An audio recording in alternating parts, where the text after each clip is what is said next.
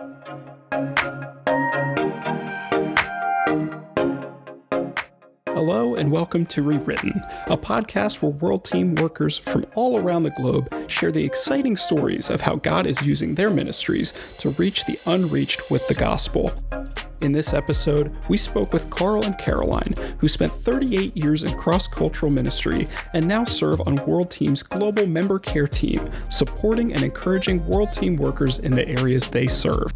They started off our conversation by sharing how they first became interested in cross cultural ministry. Well, as long as I can remember, going way back to when I was young, our local church had a um, missions conference, and every year we had different missionaries come from a variety of mission agencies. So I was exposed from very little. And so was something I felt like, unless the Lord really closed the door, He gave me just a, a burden for the lost and just an interest in missions that way. And I would say that, you know, when I came to Christ in 1974, uh, from the get go, I knew that I would be in full time Christian service. It was like the call came with my conversion. Uh, and then uh, after I met Caroline, I began uh, attending uh, those same missions conferences, and we got to know people from the West Indies mission at the time. And uh, so we started praying about it and pursuing it and asking God to close doors if it was not His will that we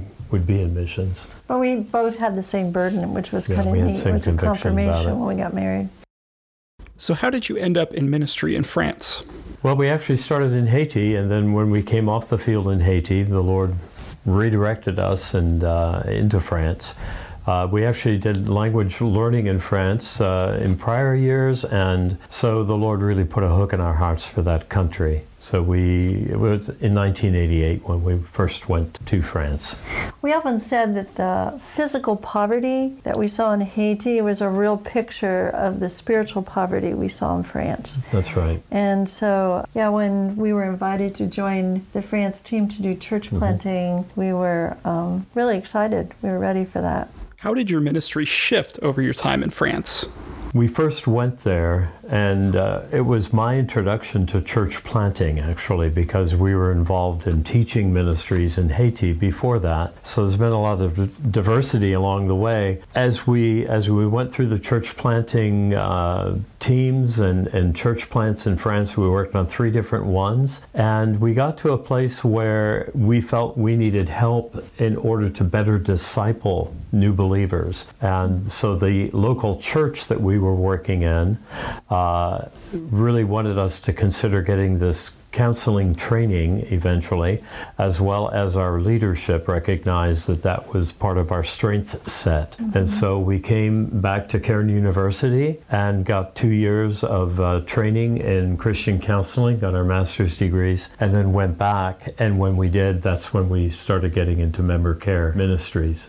I think one of the things, though, historically, when we left Haiti, we were very young. We were, I was in my 20s. I was in my early 30s. and um, coming off of Haiti was really difficult for me personally, and I think for both of us. Yes. We were new. It was only our first term. We were facing a lot of um, lifespan issues, having children. Um, there were some issues that we needed to work through personally in our marriage, but also in our walk walk with the Lord. There was a lot of areas to grow. And during that time between France and Haiti, those were really hard years. We had a church mm-hmm. that stepped in and really gave us good care, but it was back in the early 80s, and there wasn't very much member care for missionaries, especially for new missionaries. And um, I often look back at that time and I think if there were people who not only understood the needs of individuals going through those transitional times, but also understood what it's like to do the cross cultural part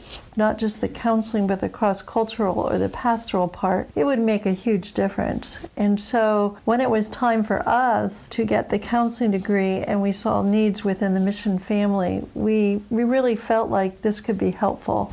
What is member care and why is it so important? Member care is really what it's saying. It's caring for the members of your organization. And so member care can take on a lot of different forms. There are some people that just come up with retreat centers, places where people can get away and just rest and get relaxation. There are times when you need coaching and mentoring, someone to say, You're normal, you're okay, you're going to make it. And sometimes member care is counseling because um, somebody once said that going to the mission field is like pouring Miracle-Gro in your sin. There are things you take with you. When you get on the airplane and you fly to your location, it doesn't mean that everything you had in you goes away. As a matter of fact, a lot of times under the stress of cross cultural change, things get amplified and some of the old struggles get even more complicated. And then you add the cross cultural dimension of how do I navigate this culture and the stressors. And so member care is to see that we're caring not only for ourselves but for others. So there are three areas of member care we talk about master care, self care, and mutual care. So each member of World Team can really benefit, of course, from the care of the Master, from the Lord. And how do you learn to do that? What are some tools to help you continue to grow in that? Um, mutual care, how can you encourage each other? What are some tools to help you grow as a team or as co workers? And thirdly, um, self care. How do you know how to take care for yourself? So, member care covers all of those areas. I think one other image that I could just use is that, you know, before people go to the mission field, they have a local church, they have networks in that church where people care for one another, they have a pastor that they can always consult. But but who is the pastor once they get over into that foreign country where they're trying to plant a church or where they're working in a medical ministry or whatever their their their setting is. And so we come alongside as kind of a at times virtual pastor, but someone who is looking out for the well being of, of these people on the field. What does your work in member care look like on a day to day basis? Well, there's a lot of diversity there. uh, we've been known to fly to all different parts of the world to do field visits and meet with our missionaries in their context. Our home has always been in place where Caroline is practicing hospitality, where we can receive people to do debriefings, where we can do counseling with them. And we work a lot with uh, videos uh, via the internet.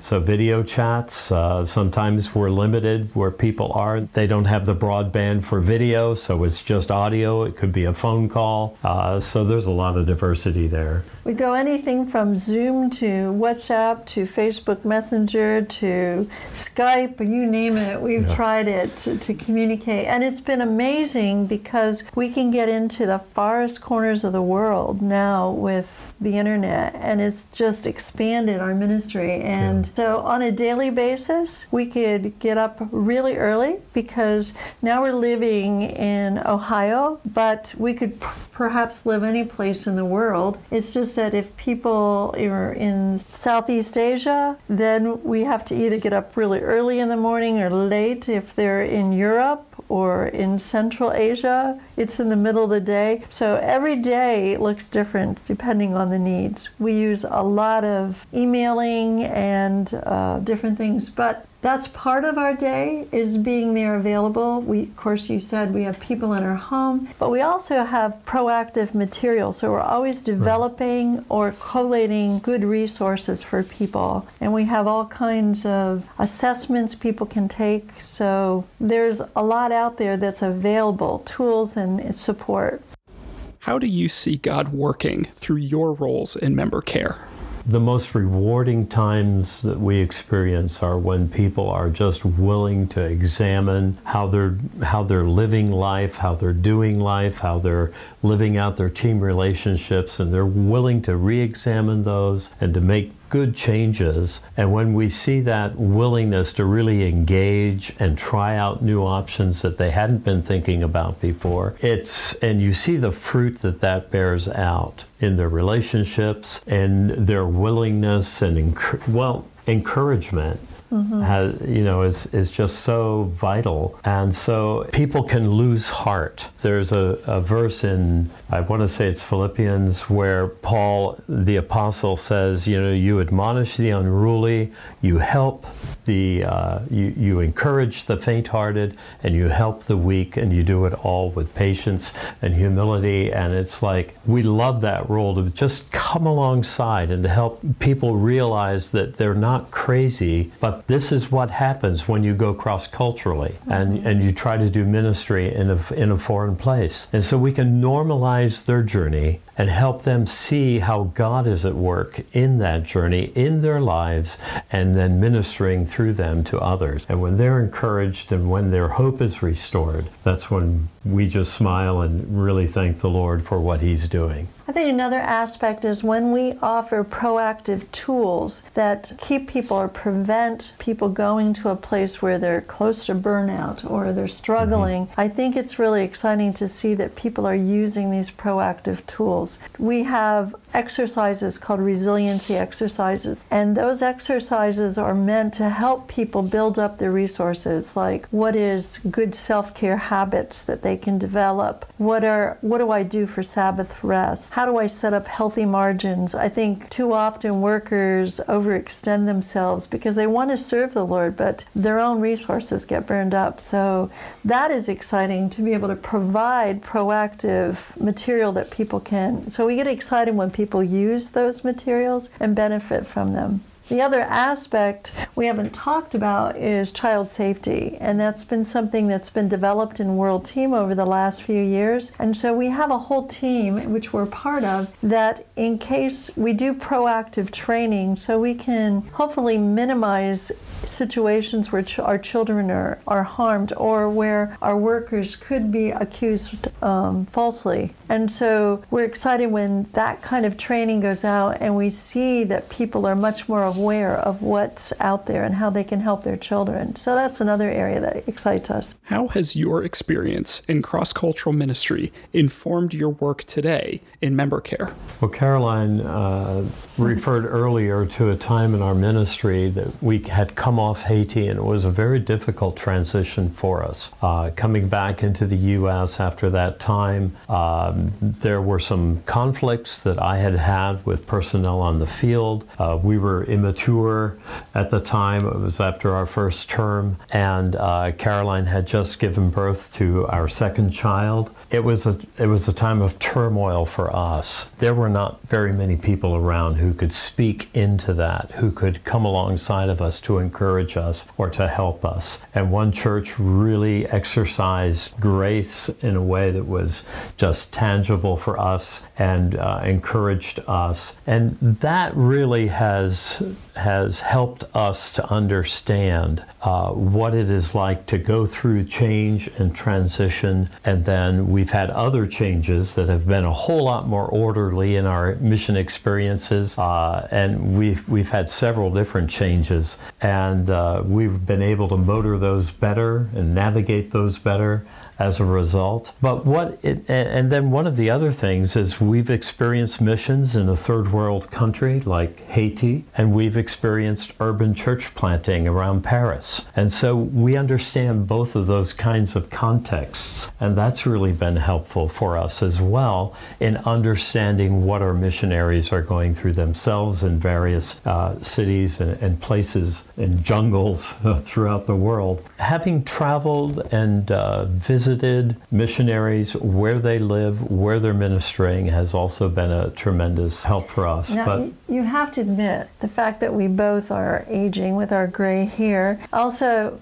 represents 38 years of cross cultural ministry. Yeah. So we've been through the lifespan going on the field without children, having children on the field, going through education on the field, launching our kids, sending them to college, doing, watching them get married, have grandkids. Living we've, overseas, far from we've grandchildren. We've done the whole thing. We've been church planters. We've also worked um, in Haiti with with more organizational, like schools and um, Bible, Bible institutes, institutes. and things like so that. So we've kind of had a broad spectrum, and it's helped us to understand different elements that a person would face. So God has really helped us. Those 17 years of church planting were we didn't realize that they would give us understanding of where a lot of people are at when they go out.